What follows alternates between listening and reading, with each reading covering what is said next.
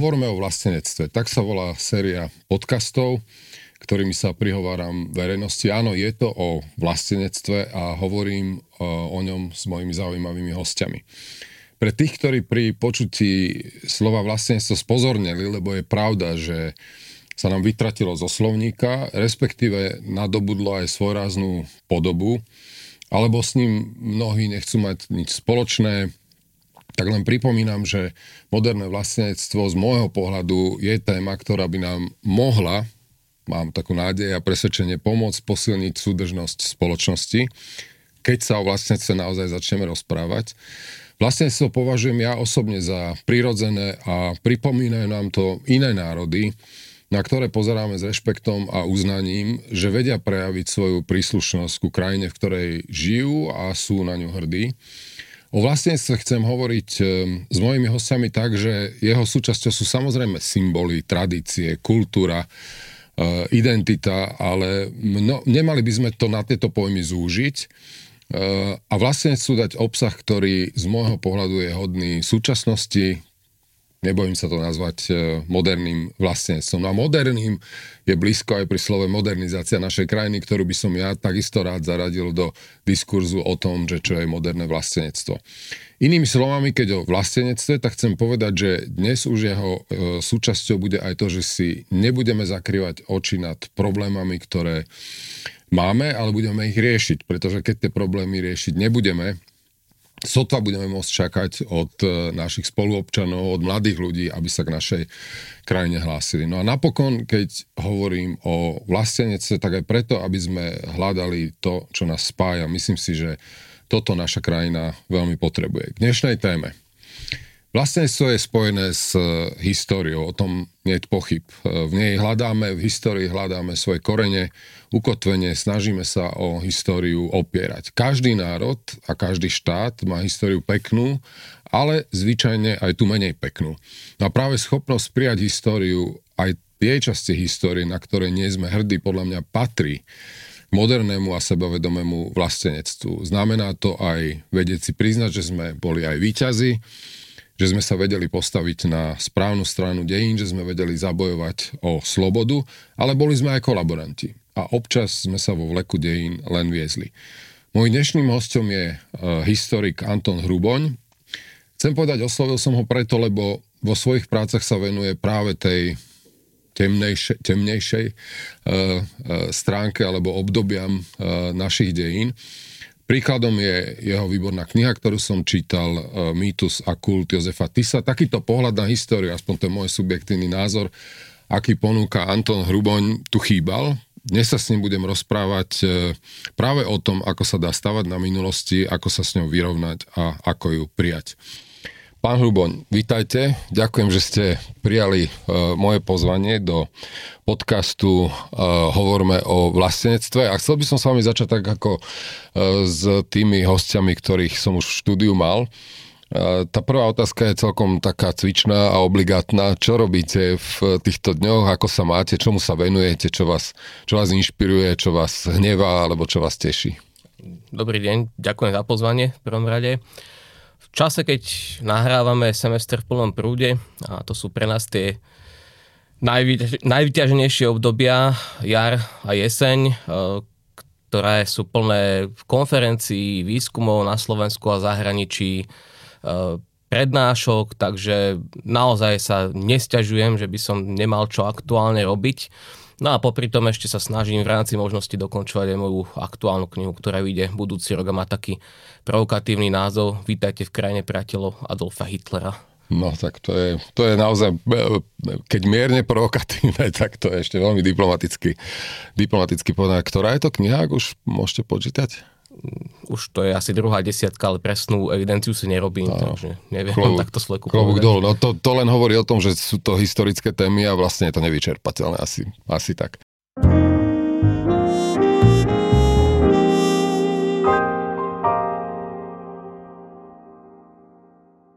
Druhá otázka, ktorú, ktorú kladiem, je tiež ob, podobná, ktorú dostávajú moji hostia, je, že, že skúste sa podeliť s našimi poslucháčmi, poslucháčkami, e, Um, s tým, aký bol váš pocit, keď uh, som vás oslovil a povedal som vás, vám, že robím podcast, hovoríme o vlastenectve, že, že um, čo, to, čo to vo vás vyvolalo vôbec? A ja aj nadviažem, lebo viacerí ľudia, ktorých som sa pýtal, tak zostali niektorí v pomikove, niektorí zalepali po dychu, ale povedzte vy, že, že ako na vás takáto vôbec idea a téma vlastenectvo, vlastenectvo zapôsobili.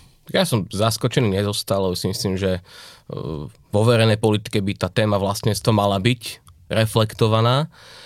A aj ma to poprave trochu potešilo, že konečne sa toho niekto chopil, pretože to ja hovorím dlhodobo, aj píšem to vo svojich textoch, v takých tých komentároch, esejách, skôr nie v týchto odborných knihách, ktoré občas píšem, ako také publikačné bokovky, že tá téma vlastníctva je vlastne neuchopená, a s tou témou vlastenectva úzko súvisí aj téma identity, mm. o čom ešte asi budeme rozprávať. A je to téma, ktorá si myslím, že je kľúčová z hľadiska budúcnosti Slovenska a slovenskej spoločnosti. A je, e, keď sa zachytím za to slovo, ktoré ste povedali, je naozaj neuchopená a mierim tam, že um, v mnohých ohľadoch sa nám zdá práve, že uchopená je, ale je uchopená tak jednostranne, akoby monotematicky. Zdá sa mi, keďže sedím e, s historikom akoby v tom starom strihu nejakého emancipačného vlastenectva. Neviem, či, či to dobre popisujem, hmm. ale akoby takého nostalgického a, a to je istým spôsobom uchopenie tejto témy. No, mne to častokrát prípada, ako keby tá téma identity bola uchopená veľmi prvoplánovo, ako keby stále mm, bola vnímaná cez tú prízmu 19. storočia, aby sme v roku 2023. Takže uh, chýba mi akási tá snaha o prepojenie modernizmu, moderného sveta s tou témou. Niektoré národy, nechcem teraz ísť veľmi do lebo na to nemáme čas, ale už sú podstatne ďalej. A aj to ich uh, národné sebavedomie v pozitívnom zmysle slova je trošku inde, ako je to naše. No ale skúste povedať, lebo e, na, na, na malom príklade, ten, ten, ten priestor si to zaslúži, uh, akoby obrátiť sa na, na niektorú z krajín, ktorú máte na mysli, keď hovoríte, uh, že sú ďalej. A mňa to napadá aj preto, lebo my veľmi často s takou bázňou alebo nostalgiou alebo trošku aj sklamaním poukazujeme na iných a hovoríme, že, že pozri sa, akí sú hrdí. A pritom, keď ja som s priateľmi hovoril, že chcem hovoriť o vlastnenstve, tak hovorím, že vlastne ty počkaj, že, že, že čo máš na mysli vôbec? Tak, tak ako, máme niekoho, koho by sme mohli menovať ako príklad, alebo niektorý národ? Nechcel by som hovoriť o konkrétnych príkladov mm-hmm. národov, ale skôr uh, by som to vzal z toho uhla pohľadu, že uh, aj, aj keď hovoríte, aké boli tie reakcie na tému vlastenectvo, keď ste to predostieli ja. tým ostatným ľuďom, že teda sa tak zháčili a zamračili, tak ono to podľa mňa do značnej miery vyplýva z toho, že my sme si tú našu vlajku nechali ukradnúť v minulosti. Mm.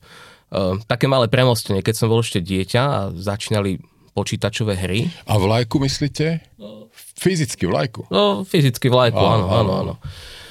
Keď boli tie počítačové hry, tie úplne prvé, čo sa dostávali na náš trh, tak tam bola taká jedna strieľačka. Volalo sa to Unreal Tournament a jeden z tých módov bol, že Capture the Flag. Áno, akože áno, uchop áno, si tú vlajku. Áno. No a mne to nejaký tak alegoricky pripadá, že ako keby tú vlajku mm.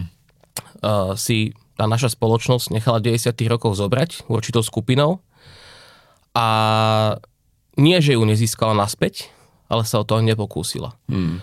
A to vyplýva z toho, že mm, definícia vlastníctva, teraz dajme bokom tú akademickú definíciu, ale tá, e, nazvem to ľudová definícia vlastníctva, to ľudové chápanie, laické, zatiaľ bohužiaľ v našej spoločnosti častokrát neprekročilo líniu medzi nejakým ľudáctvom a garlizmom. Ale stále sa vracam k tomu pojmu vlajka, myslíme vlajku tej témy ako takej. Hej?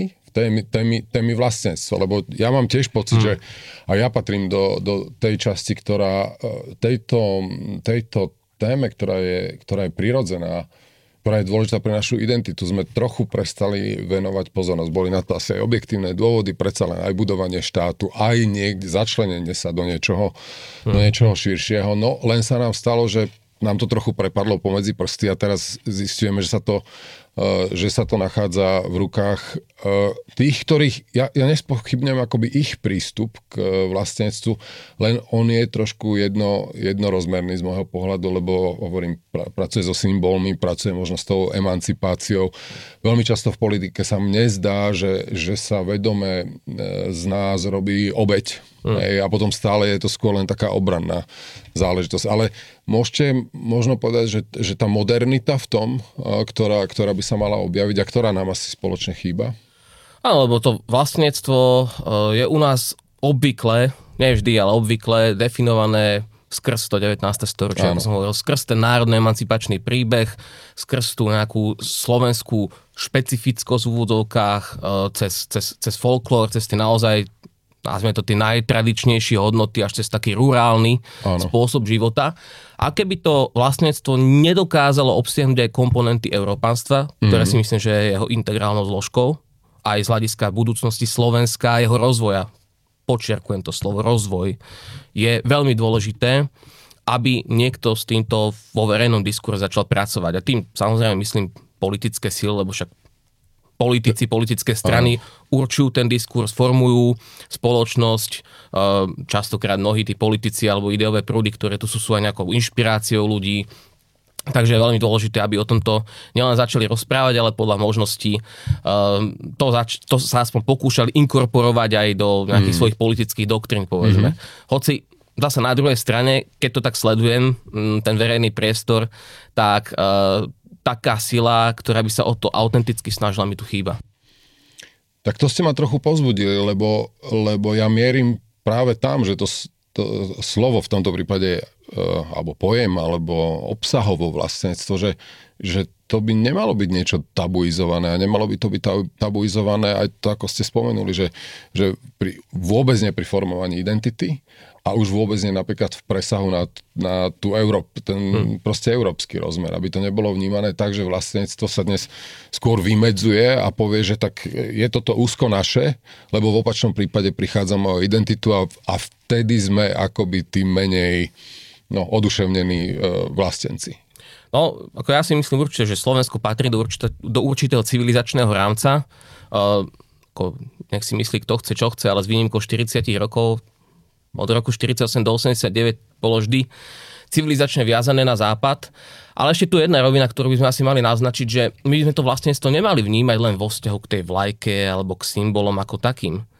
Ale pre mňa osobne teda vlastenectvo je keby životný postoj. Mm-hmm. Alebo alebo nie, nie, niečo akože úplne prirodzené, ktoré nemusí byť nevyhnutne viazané na to, že sa budem obalovať uh, do, do, do vlajky. Nemusí mať prvoplánovo tú javovú Áno, formu. Ako alebo ja proste vlastne to neredukujem ako niektorí na jeden mesiac v roku, aj to dovtedy, kým postupová kalkulačka ukazuje šance postúpiť zo skupiny na majstrovstvá sveta v hokeji.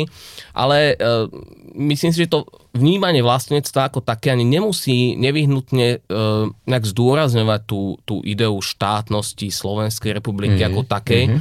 ale je to proste um, nejaký ako vravím, životný postoj, alebo životný štýl, to je ešte lepšie mm. pomenovanie, ktoré ja každodenne môžem naplňať. A to tým, že napríklad si dobre vykonávam svoju prácu, hej, keď kvalitne Ob, učím, keď píšem postoj. kvalitné texty, povedzme občianský postoj, naozaj práca v nejakej komunite, ktorej som členom, mm. lebo ako fakt, keď si zoberieme, že Slovensko má myslím, že 5,4 milióna obyvateľov podľa posledného sčítania za okrúhlenie, tak ako nie každý môže vlastenectvo formovať z tej pozície vrcholovej politiky, to je úplne jasné. Ale myslím si, že každý preto môžeme urobiť niečo na tej úrovni, na ktorú máme dosah. A ja teraz vrátim kartu naspäť, keďže vy pôsobíte na univerzite.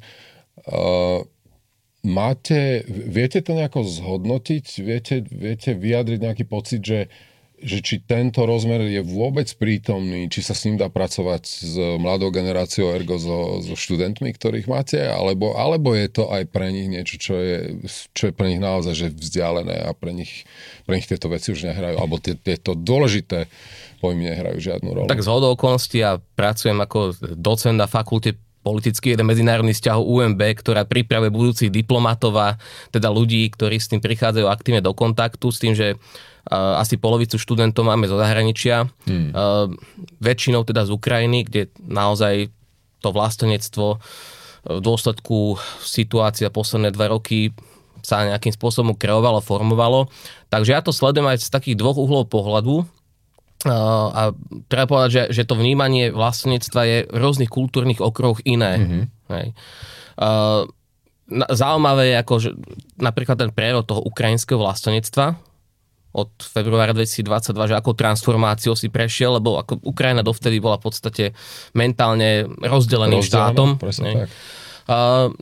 Čo sa týka Slovenska, tak ako ja pozorujem u mladých ľudí e, pochádzajúcich zo Slovenska záujem o veci verejné, nemôžem povedať, že, že aspoň tá, tí študenti, s ktorým prichádzam ja do kontaktu, že by to bola nejaká cudzia téma. Mm-hmm Takže v tej mojej bubline, v ktorej pôsobím, si myslím, že sa s tým celkom pracuje. E, otázne je potom na tých nižších úrovniach, lebo samozrejme ja pracujem v, v vysoko špecializovanom prostredí na univerzite, ale teda máme aj tie ďalšie skupiny, ktoré tú otázku vlastníctva možno neriešia až v takej podobe a redukujú naozaj na tie také, hm, povedal by som, prejavy na spodku maslovej pyramídy Áno. a vnímajú vlastníctvo veľmi pudovo a dávajú medzi vlastníctvo a nacionalizmus rovnítko. O, rozumiem. A ďalšia vec ešte, ktorá podľa môjho názoru sa môže týkať tejto témy, že hm. ako s tým pracovať s e, mladými, lebo z času na čas sa e, teda aj v politike objaví volanie, že, že po vlastníctve ale mne sa zdá, že takým, takým skratkovitým spôsobom, ktorý fungovať nebude, a teraz buď, buď ma opravte, uh, alebo mi, mi povedzte, čo si myslíte, že, že, že vyučovať to uh, ako také, ako, ako jednu tému je, je podľa mňa uh, cesta do, do slepej uličky. Vy ste to popísali podobu vlastenectva uh, iným spôsobom, hej, ako by skôr ste povedali štýl, alebo to, hm. akým spôsobom uh, vôbec pôsobím vo verejnom živote. A to nemusí byť na to v politike, to môže byť v mojej komunite a stále to má prejav eh, vlastenectva. Takže asi akademicky to by nešlo tak, že, že vyučovať vlastenectvo, lebo to by bola taká trochu potemkinová dedina, alebo dokonca no, proste politické školenie mužstva. To, no, to je skôr kontraproduktívne. Uh v tej podobe, ako to naznačujete, je to vlastne ideológia aplikovaná v praxi, takže ja si myslím, že vlastníctvo nemôže byť vyučovacím predmetom, nemôžeme niekoho ano. nútiť, aby mm, prechoval k úctu k nejakým no, hodnotám, ku ktorým neprechováva a proste povedať, že len toto je ten dobrý typ vlastenectva a iný nie, lebo Slovensko je, či chceme alebo nie, multi, alebo teda mnoho kultúrny štát, že je tu veľa národov, národností menšín, tak. a tak ďalej, náboženských a každý môže to vlastenectvo chápať inak. Inak chápu vlastenectvo etnickí Slováci, hovoriaci slovensky a inak ho chápu povedzme občania ktorí hovoria maďarským áno, rodným áno, jazykom, áno. kde u nich povedzme dominuje skôr tá, tá regionálna identita, čo je tiež vec, ktorou treba pracovať, lebo v istých kritických fázach to môže byť aj bezpečnostný problém. To je možno zaujímavý námet pre ďalšieho hostia, ako slovo vlastenectvo, slovo vlast a zároveň občianský princíp je možné sklbiť pre našich spoluobčanov, ktorí majú iný etnický pôvod a inú etnickú príslušnosť. To je, to je určite, určite zaujímavý V každom prípade teda je môj záujem o tom o vlastenectve hovoriť tak, aby to bolo niečo, čo poa je prirodzené, nie niečo umelé, nie limitované na, na to emancipačné vlastenectvo z 19. storočia na symboly, ale niečo, čo sa takisto prirodzene vyvíja a asi chcem povedať to, že súčasťou toho musí byť aj to, aby sme našu krajinu no, posúvali dopredu, modernizovali, lebo keď nebudú fungovať niektoré veci, tak ťažko sa k nej ľudia v našej krajine budú, budú hlásiť. Asi aj toto by mohlo byť súčasťou vlastníctva.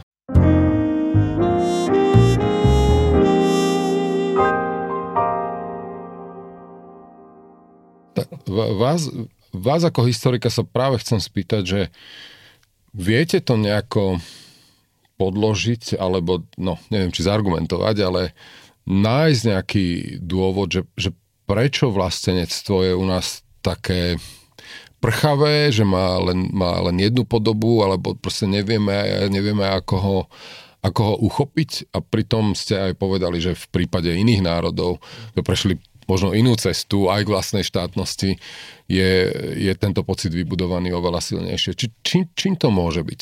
Podľa mňa jeden z tých dôvodov a možno ten kľúčový je ten, že my sme keby uh, dostali demokraciu aj štát z hora. Hmm. Že Priaznými okolnosti. okolnostiami a geopolitickou súhrou tým nechcem samozrejme zaznávať zásluhy niektorých osobností o teda pád komunistického režimu, nastolenie demokracie potom uh, vznik samostatnej Slovenskej republiky v 93. Ale je tu jeden taký dôležitý faktor aj v porovnaní so susednými národmi skúsenosť, ktorú sme si my neprešli. Mm. Napríklad už len keď to porovnáme s Poliakmi, ale teraz s Ukrajincami a to je krvácať mm. za vlastný štát. Spomeňme si, že Poliaci 19.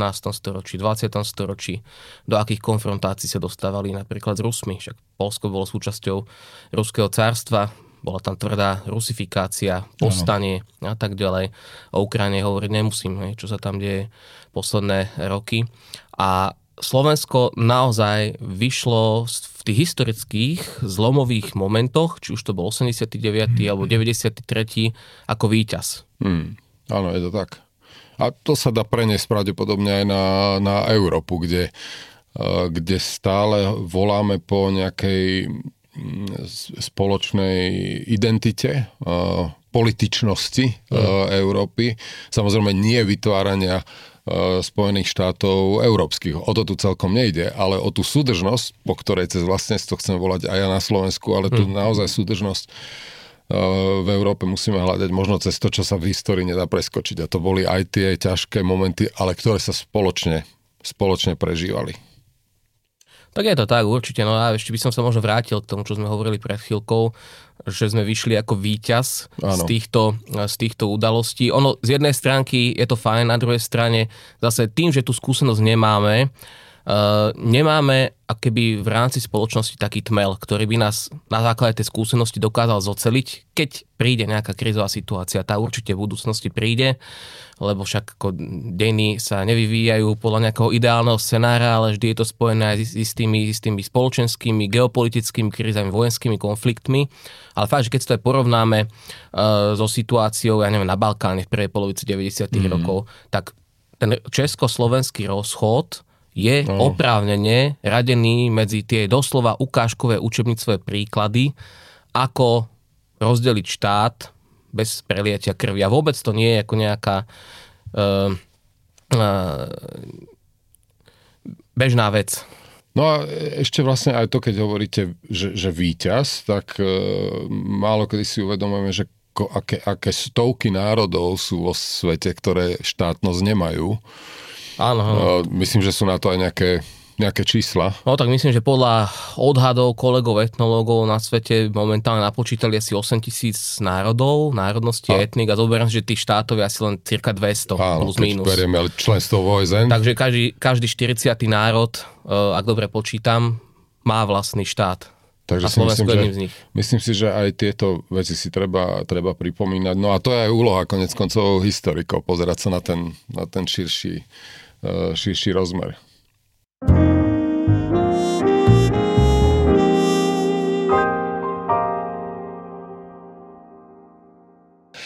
Pán Hruboň, veľmi pekne vám ďakujem za, za túto pasáž a každý náš host dostáva ešte otázku, ktorá, sa, ktorá je trošku no, súkromnejšia. A, tak e, tá prvá je, kde sa pýtam e, mojich hostí, odkiaľ pochádzate a okrem rodiska a teda toho miesta, ktoré nám si najbližšie, kde sme sa narodili, že ktoré ďalšie miesto na, na Slovensku je také, ktoré vám je blízke a ktoré, ktoré by ste vedeli dať do pozornosti ostatným spoluobčanom? Ja som sa narodil v Nitre, ale celé detstvo a mladé roky som prežil v Ružomberku. Tam som žil 20 rokov, až kým som teda neodišiel na univerzitu do Banskej Bystrice. Ale stále sa aj s Nitrou, aj s Ružomberkom identifikujem ako s miestami, kam chodím rád, e, s ktorými sa viažú pekné spomienky.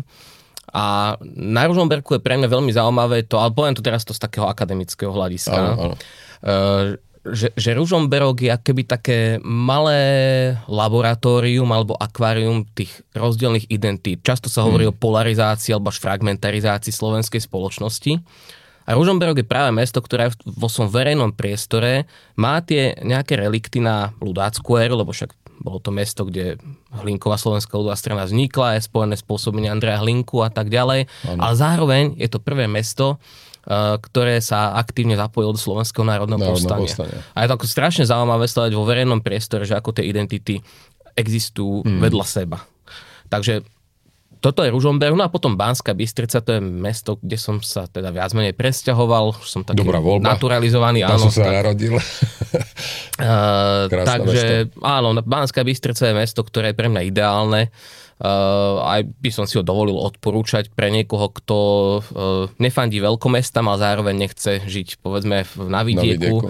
alebo v tých menších mestách. Uh, ja som v Banskej Bystrici z jej infraštruktúrou viac menej spokojný, je tam všetko, čo k životu potrebujem.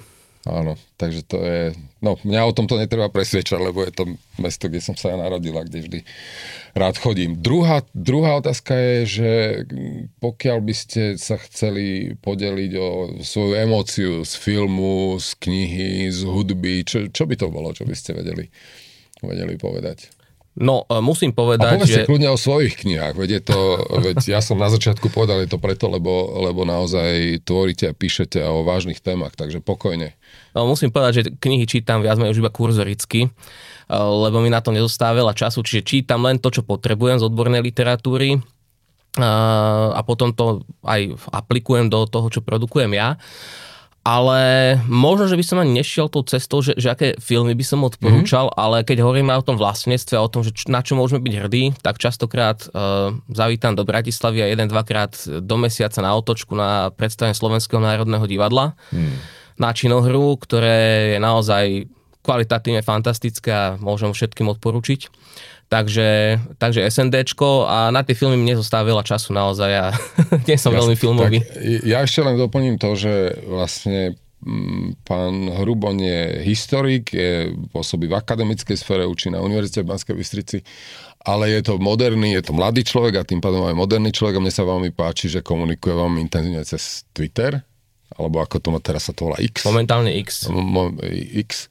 A čo mňa tam zaujíma, alebo t- nielen teda z formy, ale z obsahu, že veľmi často uh, je schopný zasadiť naozaj že tie originálne dobové zdroje a, a dať ich do, do súčasného kontextu. Niekde ma až, niekedy ma až mrazí, keď čítam to, čo zverejní uh, pán Rubo na, na Twitteri, naozaj, že odfocené noviny z, z vojnového obdobia a teraz si prečítate, čo sa písalo vtedy a hm. čo naozaj, že prežívame dnes. A posledne, posledná, posledná otázka je, a to som teda veľmi zvedavý, že osobnosť nejaká, ktorá, ktorá je pre vás uh, zaujímavá, alebo ktorú by ste chceli, uh, chceli dať do popredia. Uh, pokiaľ ide o osobnosť branže, keby som povedal iba jednu, tak by som možno niekoho urazil, ale čo sa týka štýlu písania, mm-hmm aj také autorskej originality a schopnosti rozmýšľať. To si myslím, že je v histórii dôležité. Vedieť o udalostiach, rozmýšľať v súvislostiach, aj keď pripravujem mojich študentov, tak im vždy hovorím, nie je dôležitý dátum, mm. rok, meno, ale vedieť tie e, udalosti správne uchopiť, príčiny, súvislosti, výsledky a hlavne dôsledky, aké to má pre súčasnosť tak myslím, že takýmto uh, autorom patrí Jan Rychlík, ktorý napísal výborné práce o československých vzťahoch o Balkáne, uh, kedy si pôsobil ako poradca Petra Pitharta ešte za federálu. Uh, jeho práce mi boli naozaj vzorom, keď som uh, začínal ešte ako profesionálny historik, lebo má naozaj také dosť nekonvenčné myslenie a vie to pekne servírovať. Niekedy natvrdo, lebo je to nevyhnutné v rámci toho nejakého nášho očistca, ktorým mm. prechádzame. A potom z tých, lebo on je český histórie, keď má aj slovenské občianstvo zároveň, ale z tých slovenských by som spomenul uh, asi Lubomíra Liptáka, mm. ktorý patrí podľa môjho názoru k najinvenčnejšie píšucim a uvažujúcim historikom o 20. O, o 20. storočia, o dejinách 20. storočia. Tak e, ďakujem vám za, za, za zdieľanie týchto dôležitých autorov a, a ja zároveň vás pozývam a prosím, aby ste naďalej boli tak e, aktívnym autorom aj vy. Myslím si, že si to naozaj e, zaslúje naša súčasnosť, ale vy vlastne nám veľa hovoríte o tom, čo sme, čo sme prežili a robíte to naozaj veľmi atraktívnym spôsobom. Takže pán Ruban, veľmi pekne vám ďakujem. Ďakujem za pozvanie. Že ste prišli do tohto môjho podcastu, hovoríme o vlastenectve. Lúči sa s vami Ivan Korčok. Ďakujem vám za to, že nás počúvate, šírte nás, venujte nám naďalej pozornosť a Sľubujem vám, že budem mať aj naďalej tak zaujímavých hostí, akým bol dnes pán Anton Hruboň. Všetko dobré a teším sa na vás aj na budúce. Bye.